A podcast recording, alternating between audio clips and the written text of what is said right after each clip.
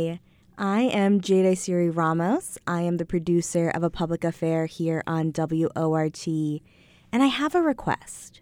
Madison Magazine is running their annual Best of Madison competition, and I need you to go nominate A Public Affair as the best podcast Madison has to offer. All you have to do is go to tinyurl.com slash vote W-O-R-T. Nominations are open all throughout this month, and you can nominate us every single day. Now, the actual voting doesn't take place till June, but if we're not nominated, we can't be voted on. So go nominate us. Again, that's tinyurl.com slash vote W-O-R-T. Thanks so much, and I'm so excited for everyone to know that A Public Affair is the best podcast in Madison. I grab the mic because I like to take you to another mental level. Low power frequency radio modulation. The big sound. Welcome to A Public Affair. I'm Douglas Haynes, your Monday host. We live in capitalism, author Ursula K. Le Guin famously wrote. Its power seems inescapable. So did the divine right of kings any human power can be resisted and changed by human beings, said Ursula Le Guin. Today, we're going to talk about a new book that offers a exciting roadmap for imagining this kind of resistance and change. The book is called The Future is Degrowth A Guide to a World Beyond Capitalism. In this book, my guest Aaron Vansintjan and his co authors Matthias Schmelzer and Andrea Vetter make a sweeping case for why transforming society to live without economic growth is, quote, not only possible, but also desirable and will make society more just, democratic, and truly prosperous, end quote.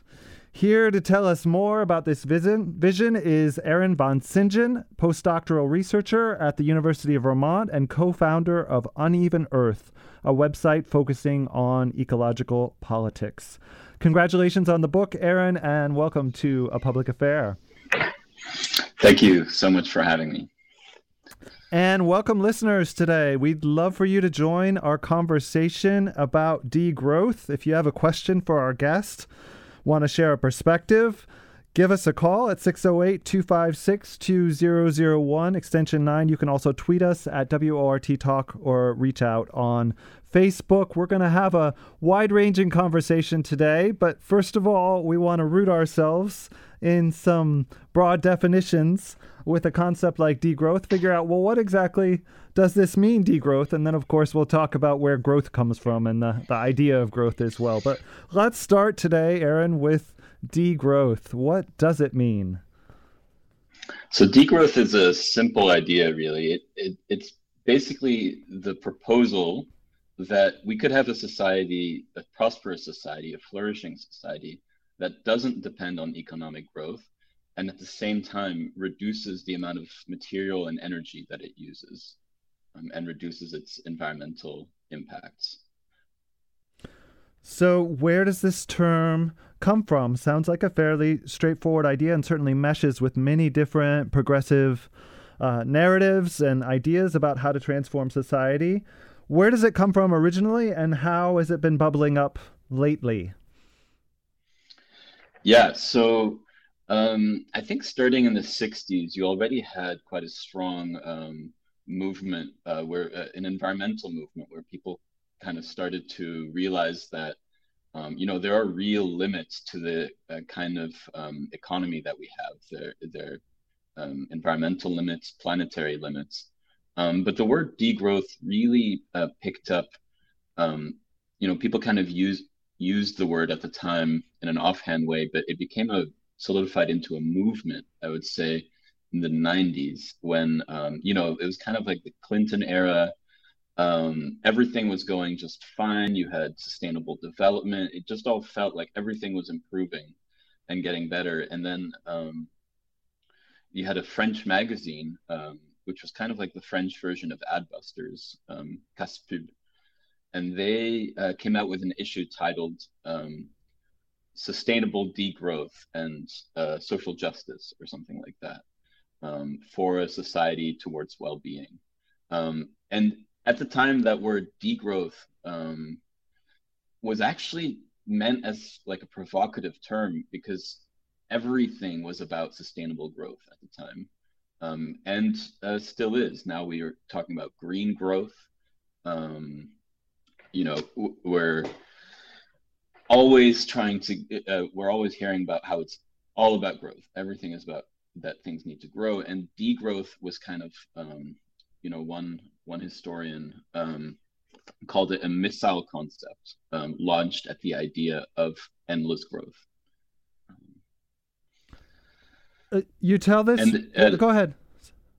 Yeah. So recently, it, it's been interesting because we wrote our book during the early days of the pandemic, and it really felt that all of a sudden, um, when the pandemic started, this word degrowth really um, caught people's imagination. And because I think it, we just were seeing an economy that was privileging people's lives over uh, privileging, privileging economic growth over people's lives.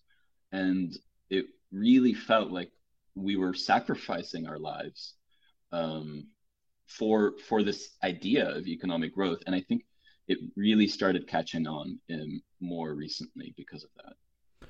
Uh, and you tell a story in the introduction to the book to build on what you were just talking about there during the pandemic about how this concept reemerged specifically in the Netherlands and, and caused quite a, a public mainstream conversation about whether growth is a good thing. Can you tell us a little bit more about that story? Yeah, so the degrowth community has kind of been trying to intervene in the public um, conversation for a few decades now.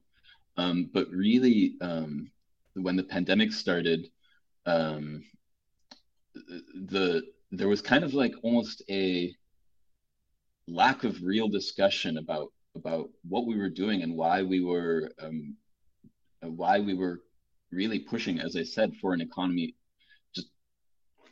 barreling towards trying to achieve all kinds of growth metrics when we were just you know um, completely ignoring um, all the things that that make life worthwhile um, and um, like caring for each other making sure that the elderly are taken care of making sure that um, essential workers are able to do their jobs safely.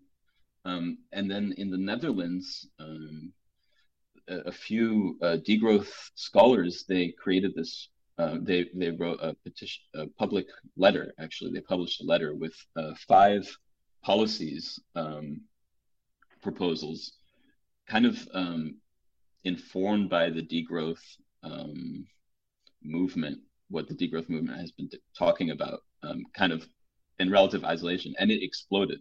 It did so well, and it, it it became part of the national discussion. And when something like that happens in a small country like the Netherlands, um, it really it just takes over, and everyone was suddenly talking about it. Um, that it, it's it's it, I think it really spoke to what that Ursula Le Guin quote that you mentioned, where suddenly people are like, no, we could just do this totally differently. We don't have to do it the way that we're that we're doing it right now. We could just try something else.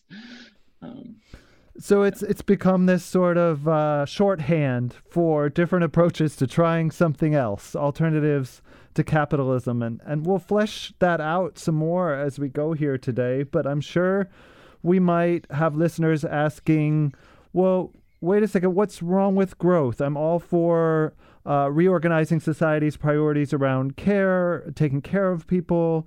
Um, what you describe about an economy of abundance is great. Um, I thought that maybe sustainable growth was achievable. Why do we totally need to rethink growth itself? So you lay out eight critiques of growth in the early in the book that establish this need for degrowth. Can you tell us a little bit about those critiques and along the way a little bit of the history of the idea of growth as well? Yeah. So um, in in uh, degrowth, um, I think something that really appeals to me about the conversation around degrowth is that it's a holistic approach. You can't just, uh, you know, uh, it's not one single thing that's the problem with um, this current economy. It's it's that there are lots of really interconnected issues.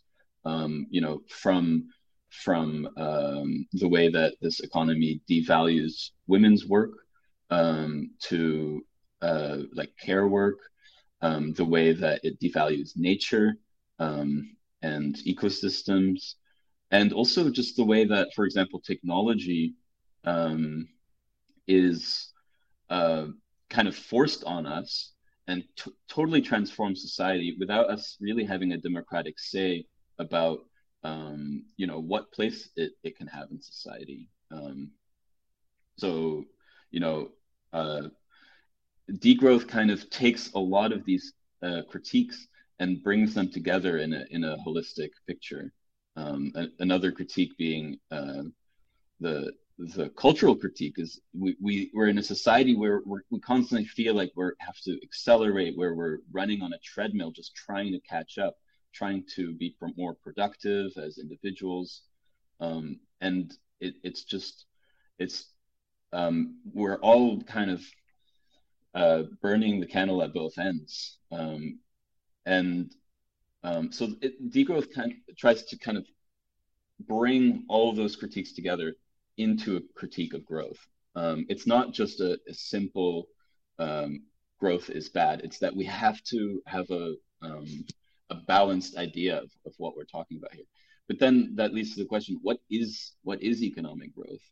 Um, and I think um, it's actually kind of surprising um, when you look into the history of this concept because a, a lot of people don't realize that uh, before the 1950s, no one used this phrase economic growth. Even even the economy was something that people didn't talk about. It, it was, uh, you know, maybe unemployment people talked about, or um, whether there, yeah, whether there are enough jobs for everybody. Um, but the idea that economic growth was doing badly or well, it just didn't exist. Um, and at the time, you know, it was post Second World War, um, and you're starting to have this really big, first of all, conflict in the United States with domestic uh, labor movements who were who were really rebuilding their power after the war, and then uh, the Cold War. You you started having the USSR being this major um, major enemy um, and America had to prove itself and its economic model. So um, they started developing this, um, like um, economists started developing this metric, the gross national product, which we now call the gross domestic product, um, to kind of show our economy is doing really well. However, we can't give you the things that you're demanding um, until our economy does better. Like we'll just need to get over this next crisis, then, um, and we need to cut costs here and there so that we can um, stimulate more and more growth. Um, but you can only get the things you want, like less working hours, uh, better healthcare, once we do that thing. Um, but when you look at it, what economic growth, what GDP measures, it's basically just a measure of how much is capital moving around. Um, how how many how much money is kind of uh, flying around everywhere, um, and that's not a metric of well-being. that's just a metric of how much money is what money is up to, um, and uh, but that really recent um, really recent idea, economic growth, has had an enormous impact on our lives. Um, and it's our argument and the ar- argument of the degrowth movement is that we have to recognize that impact. We can't just say, um, oh, we just need a different kind of growth. What we're saying is, no, we need to frontally deconstruct this idea, directly deconstruct this idea that it's economic growth that's going to um, give us well being when it's actually just um, policies that support well being that will do that. You did a great job there of uh, talking about how we got on this economic growth treadmill, Aaron. Thank you. I want to reintroduce you here. You're listening to A Public Affair on WORT 89.9 FM. I'm Douglas Haynes, and I'm talking today with Aaron Vansintjan, co author of The Future is Degrowth A Guide to a World Beyond Capitalism. We'd love to have you join our conversation. You can give us a call at 608- 256 2001, extension 9. You can also tweet us at WORT Talk or message a public affair on Facebook to talk today about degrowth. and why it's a good idea, according to our author today. Um, I want to start to get into some of the critiques that have emerged of this idea of degrowth, which will also lead us into this big tension that you described between austerity um, and scarcity and abundance. Um, some perceive degrowth as really all about just saying uh, we're going to have an age of austerity now. Everybody in the global north needs to cut back. How is degrowth not that simple? What makes it, as you say, there's a word that you use, um, convivial, uh, that it's not just about sort of sacrifice?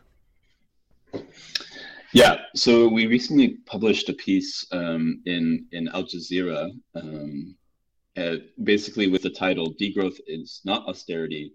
In fact, it's just the opposite." Um, when people hear the word degrowth, they yeah they think, "Oh, you're just trying a, a you know, uh, you're it's this is like a a rich person problem. Um, you just think that you know we should all be hair shirt hippies and um, you know we should all use less and um, and you're actually going to try to take away um, all the things that that working people need and working people just need they need more um, things right now. Why why would you want people to want less?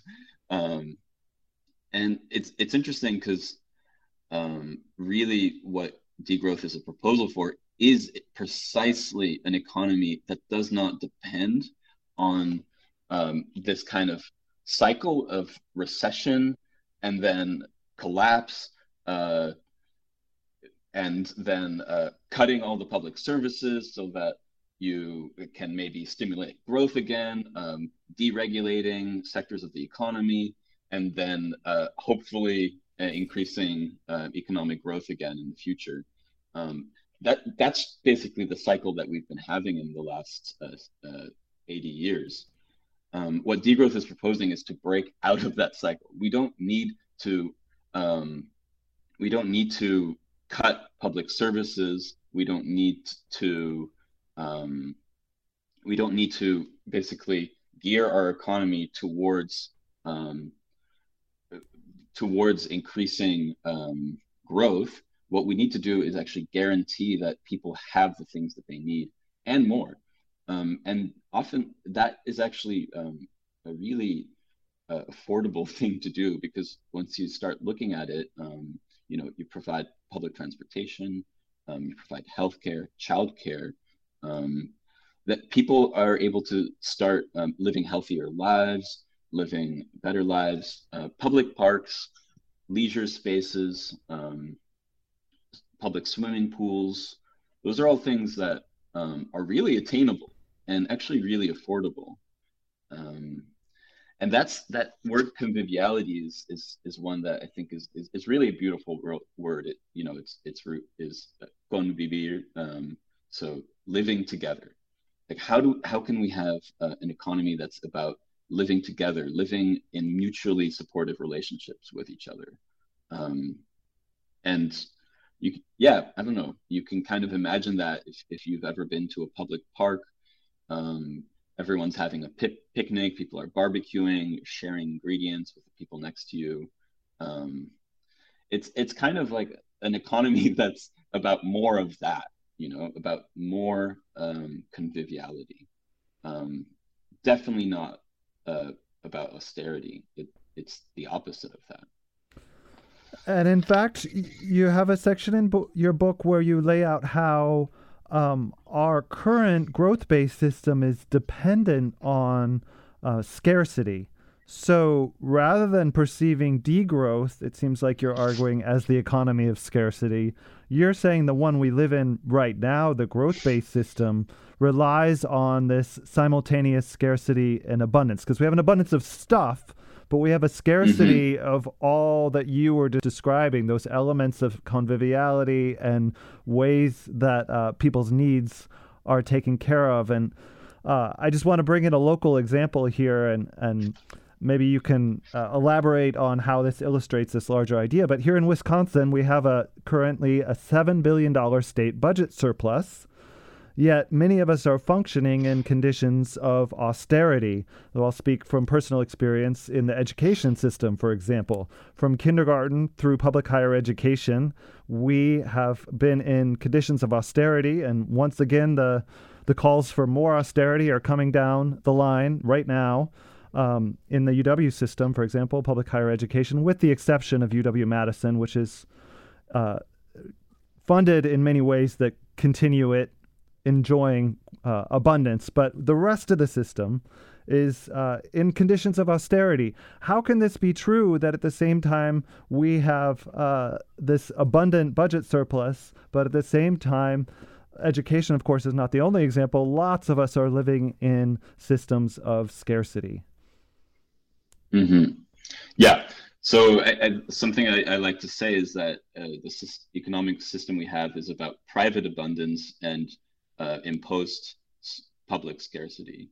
So, um, you know, if you're wealthy, you can have what you want. If you have enough money to buy all the things, to get a private jet, fly around, um, go to fancy resorts, it's an abundant life. Um, but scarcity is is imposed on us from just the very environment that we live in. Um, you know, it, there are states where you can't um, capture rainwater.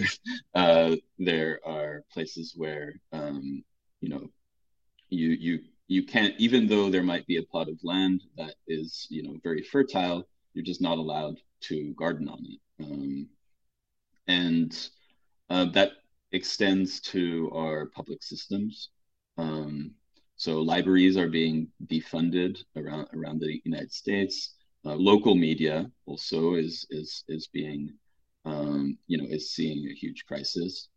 Um, and yeah, I, I, think uh, it just speaks to really when you get down to it, it's what what do we value in a society? Why does Wisconsin have eight billion? Um, I don't if that was the number. Seven um, billion, yeah. Sur- seven billion surplus um, when they're defunding all these other things. Um, that it's like what what do you value that's the real question. What do we value in a society? Do we value um, something like the local library, which provides needed goods, um, needed th- services to people, a place for people to hang out, um, a place for people to access the knowledge that they need to improve their lives, or or do we value um, you know strip strip malls um, or uh, uh, places um, or or encouraging private businesses and private wealth. Um, uh, you know, um, do we value uh, selling government contracts to to private um, companies? Um, do we value like more surveillance? Um, all uh, so much of government money just going towards more surveillance of of, of communities. Um, yeah, I, I think it really comes down, and that's to me something that I've been loving um, seeing in the reception of our book is what do we value as a society? It, it's degrowth kind of allows that to be opened up, that question to be opened up. If we don't value economic growth anymore, what do we value? I want to build on that question here shortly, but first of all, uh, remind listeners that you're listening to a public affair on WORT 89.9 FM. Madison. I'm Douglas Haynes, and I'm talking today with Aaron Vansintjan, co author of The Future is Degrowth A Guide to a World Beyond Capitalism.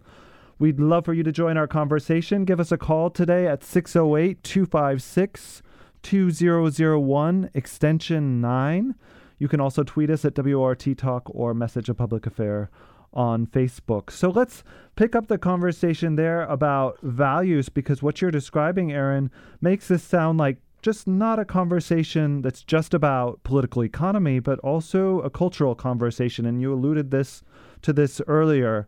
Uh, and your book lays out some of the exciting cultural dimensions of degrowth.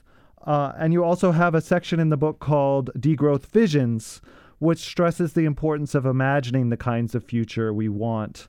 And that, as you say, is part in part a conversation or uh, an imagining of, of what we value and how we make those values real. Tell us about some of these degrowth visions more in particular and their relationship also with utopian and speculative literature is something we could get into as well, because I know that's something uh, you're engaged in as well.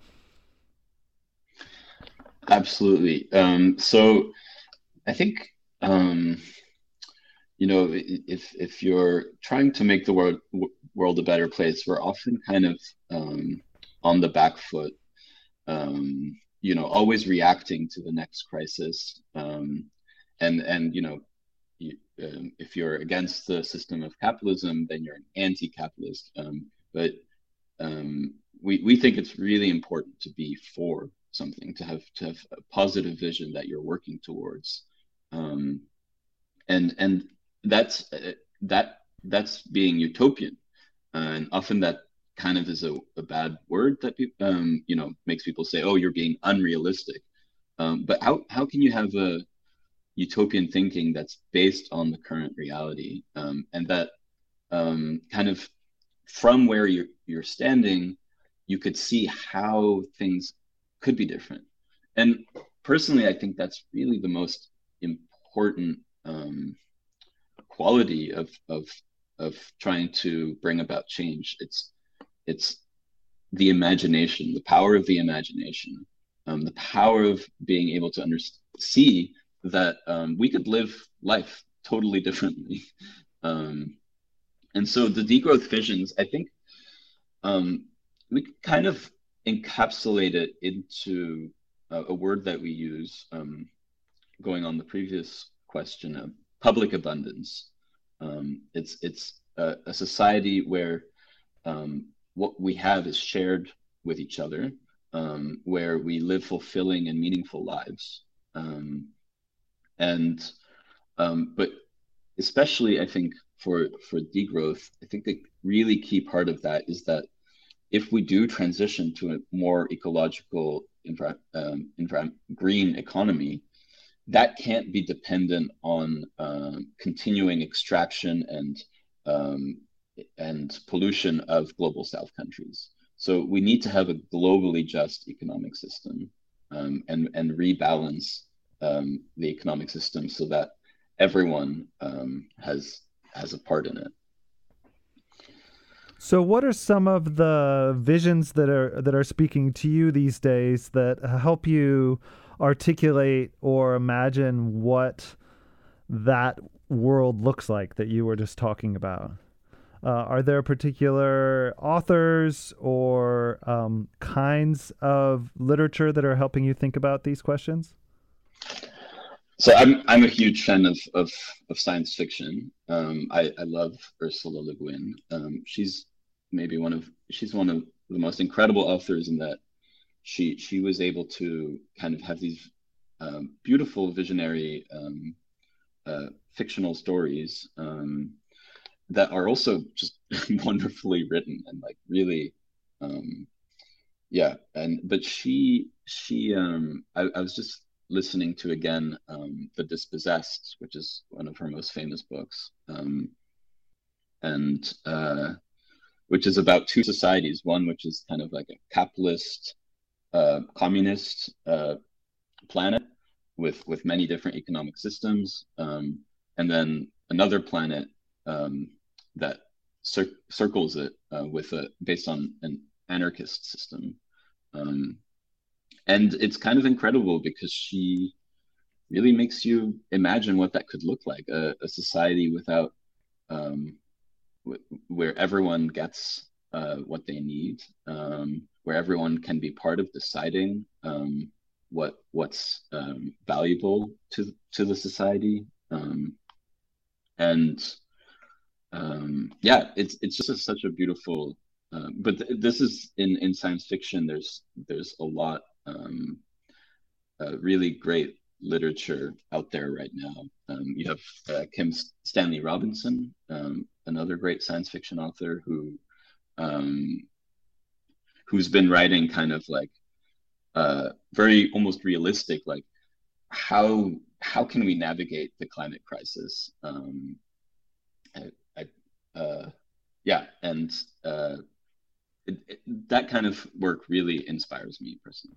Yeah, I think those are two great examples as well for articulating and making kind of felt in a concrete way what this broad vision you're describing could actually be like on a on a daily basis and that's one of the things of course literature is really great at so we have these visions and uh, your book is is remarkable in the ways that it, it does so much. Um, one of the things it does of course in the second half of the book is anticipate people saying well how is this going to happen? Uh, you have a section called making degrowth real. So we should dig into a little bit uh, some of those concrete pathways for actualizing degrowth. Uh, could you lay those out for us? Yeah.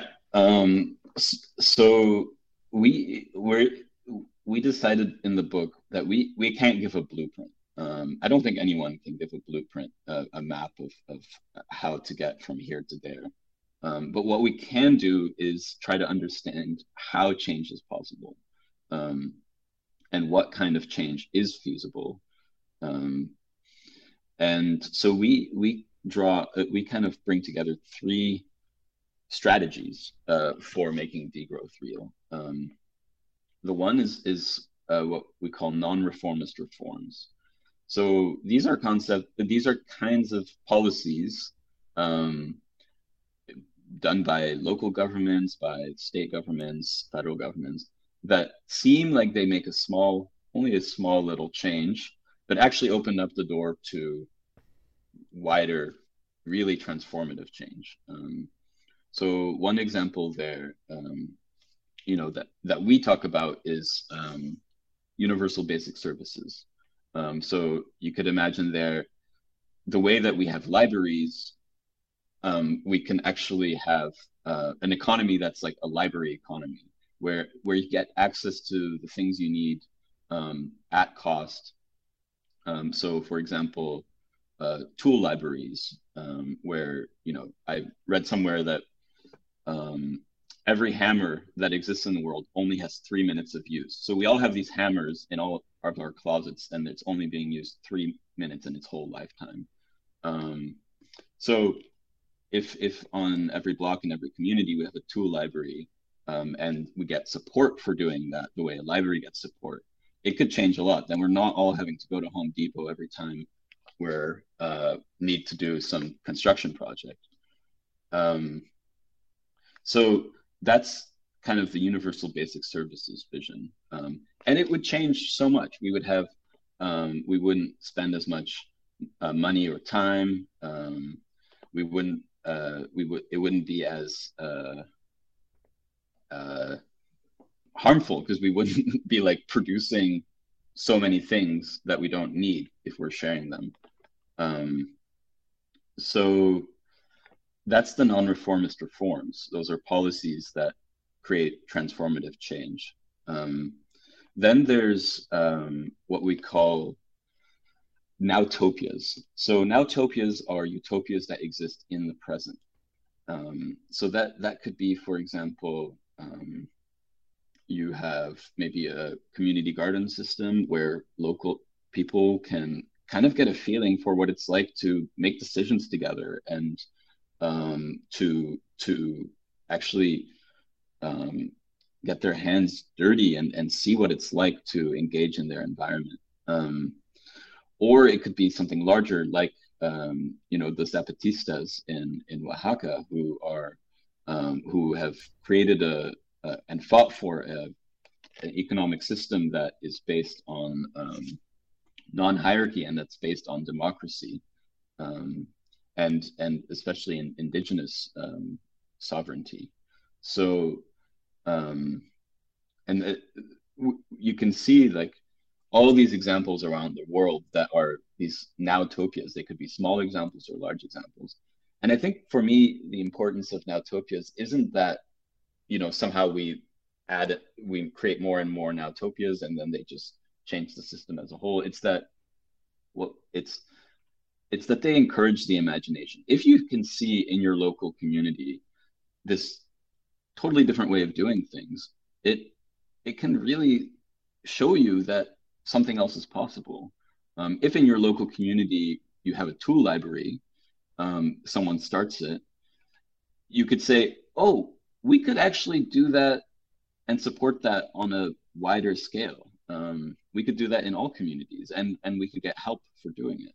Um, so the last one is uh, ruptural strategies. And these are strategies that um, they, they, they rupture the system. They're, they're, uh, they involve social movements, um, maybe political education, um, direct actions um, that, that kind of create a, a break um, in the kind of constant spectacle of, of that of of media and and um, of of of the e- economic system as we know it, and and they they really allow for um, something new to be become visible all of a sudden. Um, but that often requires really strong social movements um, that that are able to build power um, so that it's not just about asking politicians nicely, but it's about actually making it necessary for them to make changes. Um, and there's lots of examples in history, um, you know, the civil rights movement um, being one, uh, the labor movements um, that have really been the reason why we, we have a lot of the um, uh, benefits that we have today, you know, short working hours, minimum wage, um, benefits uh, with your work at your workplace. Um, those are all things people have fought for, and um, they were able to fight for it because they were able to build power together. Um, so that's those are the three strategies that we kind of talk about in our book. I really appreciate how the book uh, doesn't rely on sort of one specific vision or one specific action, but sees uh, complexity of various forces, various ways to get involved on multiple scales to create the kinds of changes that the overall vision is articulating.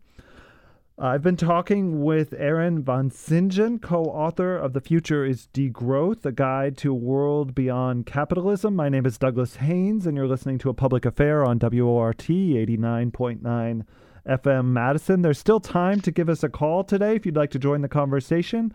The number is 608 256 2001, extension 9, or reach out to us on Twitter or Facebook. So I want to continue along the lines of uh, critique here. And another thing that I think is admirable in the book is how it emphasizes how economic growth has exacerbated inequalities of class, class race, and geography. But of course, someone might say, well, how would degrowth address these? As the economy contra- contracts, we assume there would be less to go around, and inevitably, those who are already on the bottom would be hurt even more.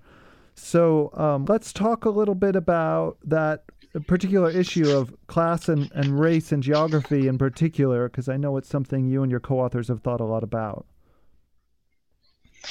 Yeah, um, and it, it to me it, it's it's it's um, I think really important to highlight that degrowth is a movement about uh, for economic justice. It's it's a movement um, that is trying to address the structural inequality in in the current capitalist system.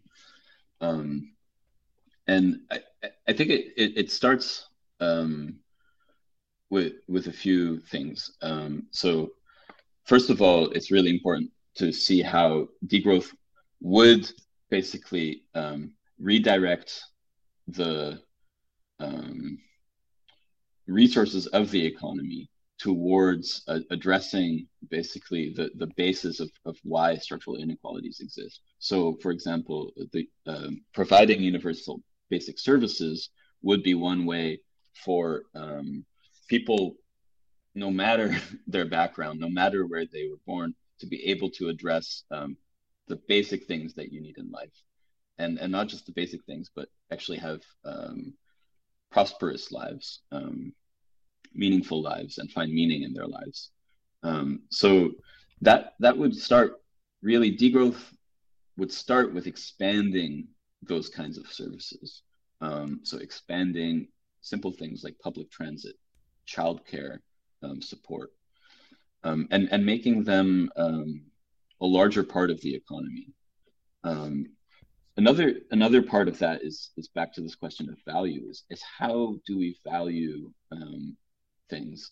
And in the current economic system, and this is getting a bit technical, but um, basically, when a, a, firm takes a company takes out a loan um, to to make an investment, um, they're they're assessed on how much money they're going to make and uh, you know the the quality of their assets that they have already. But what that comes down to is basically the more money you have, the more money that you can make, because you can always get really cheap loans. Um, and and what degrowth would actually require is that we need an economic, a financial system that changes that to where um, instead of private um, private companies, private actors being able to get really cheap money, it would be public actors that get really cheap money, where the expectation isn't that um, it gets that it makes more money, but that it's able to um, meet people's needs. Um, so it would be a democratic financial system. And then the question of where is the money going to come from would be totally different. And there's a lot of examples um, around the world of of how you can restructure a financial system um, that that doesn't depend on that kind of um, that that's able to um, guarantee uh, loans and assets for for uh, public services. I know uh, you mentioned in the book a universal basic income as an idea as well mm. For making sure that um, degrowth proceeds in a more equal fashion. Um, is that something that you advocate, you and your co authors? Do you see it as an essential step in this process? Yeah, I, I, universal basic income would be one of these like classic um, non reformist reforms because mm-hmm. once you make it so that people um, like are able to just subsist, just just be able to to live, um, then they can start making better choices about their lives and um, going towards the job that they want. They can also spend a lot less time um, working and and uh, starting to get involved in in um, the community um, and starting to get involved in in local democracy, which which actually helps cut costs. Um, if more people are involved in the functioning of society, it it cuts cuts costs in the end, um, and uh, places become healthier, safer places to live in. Um, so, um, yeah, I think universal basic income is one of those. Just like it would be a total game changer. Mm-hmm. And it would also address a lot of these um, um, inequities, structural inequities in our economy.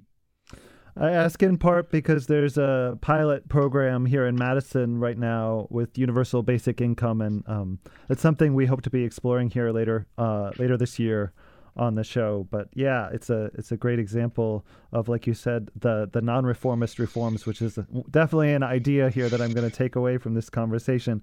Another big idea I'm going to take away from this conversation is that uh, concept of public abundance, putting those two words together.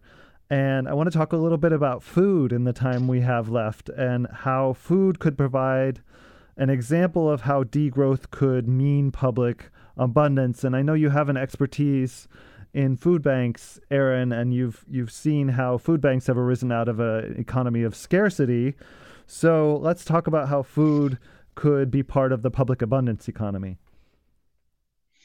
Yeah. So um, I, I in in my early twenties, I, I volunteered at food banks. Um, I uh, I I've spent a lot of time in them, um, and and I studied them. Um, so I studied how how they evolved, and and um, it really my interest was just like how can this be?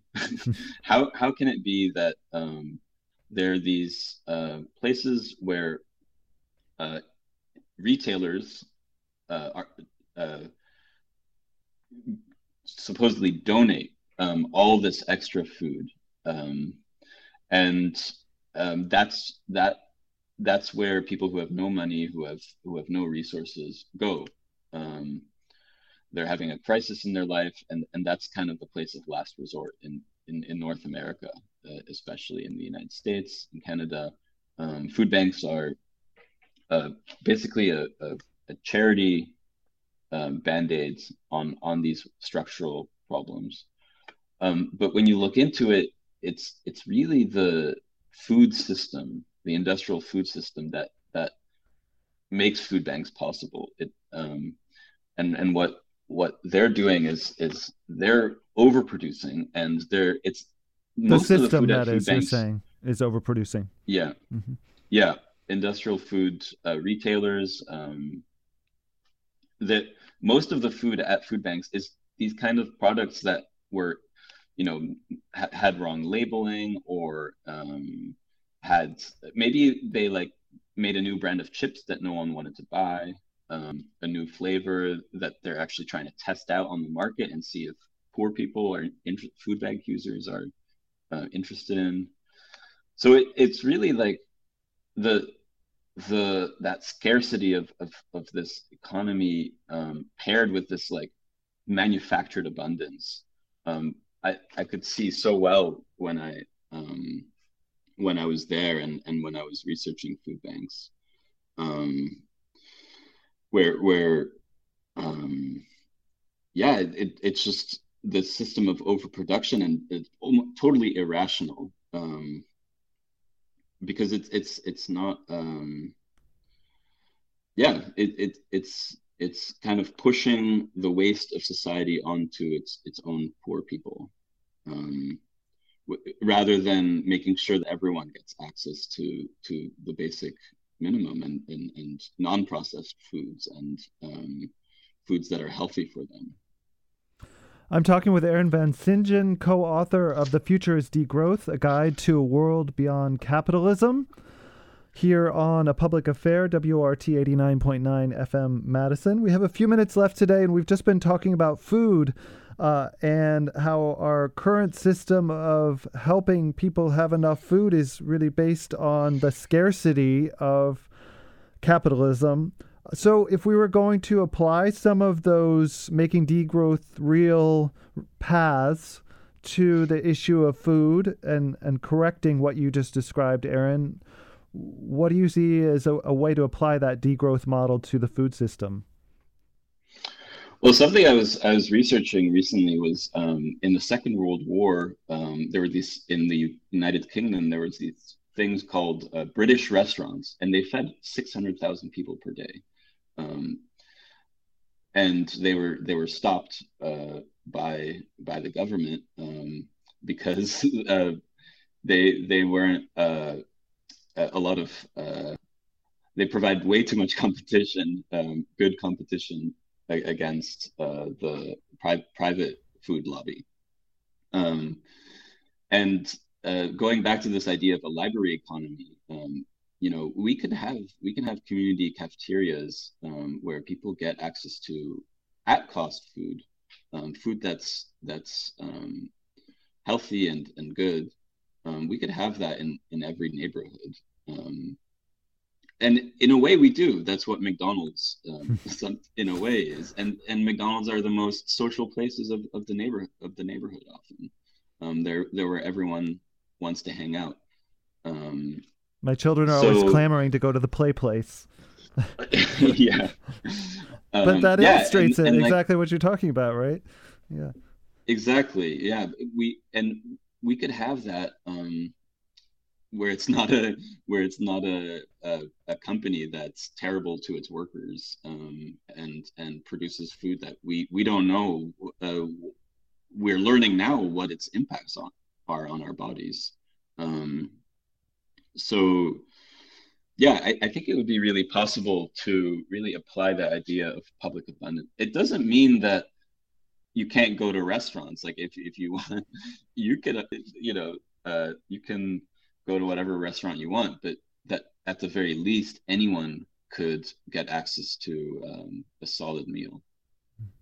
It's a really great example, and another example, uh, like you said, of there are these possibilities out there that people just either aren't imagining or aren't taking seriously, right? And it, it requires a kind of holistic approach to say, well, if, if we do do something like public cafeterias and do something like tool libraries and do something like community orchards, suddenly, slowly, the economy starts to, to transform in a different direction. And like you said, that's the beauty of a holistic approach, like um, degrowth. What in, in our final couple of minutes here, Aaron, would you really like listeners and readers to take away from your introduction to degrowth? Your your book really serves as this kind of comprehensive introduction to the idea. Um, so I, I think the word degrowth can rub a lot of people the wrong way. Um, some for some people they hear it and they're like, "That's it. That's what we need," um, and they get it a lot of people really get stuck on that word. Um, and what we're, it's maybe a bit of a humble, uh, uh, you know, a humble request um, where we want to say, listen, the degrowth movement has been, um, has a lot of really excellent contributions um, and a lot of uh, really uh, important ways that we think have to be thought about today. Um, important visions for how to transform an economy, and and we need to integrate um, that kind of thinking, no matter what you call it. You can call it what you want, um, and that's kind of what what we wrote the book for, and what pleases me so much is to be able to have the to have seen how this book has created so much conversation around around these topics, around how we could uh, structure a society differently. Um, well, thank you for sharing the book with us, bringing it into the world, and for talking with us today. I've been talking with Aaron Vansintjan, co-author of The Future is Degrowth, a guide to world to world beyond capitalism. It's been a real pleasure talking with you, Aaron. Thanks for joining us. Thanks so much, Douglas. I'm your host, Douglas Haynes, and I'd like to thank today's engineer, Andrew, producer Jade, and news director Shali for your help, as always. And thank you, listeners, for joining us today on A Public Affair here at WORT 89.9 FM Madison. Stay tuned for Madison Book Beat. On today's show, host Shali Pittman talks with Rebecca Webster about her book In Defense of Sovereignty. The big sound from underground, another pirate station. We bring the truth to places truth has never heard before. We bring the sound communication of our tribal war. Dark vision fly by helicopters in the night. Attempt triangulation of our station in the fight. Straight from the base, deep down, no precision.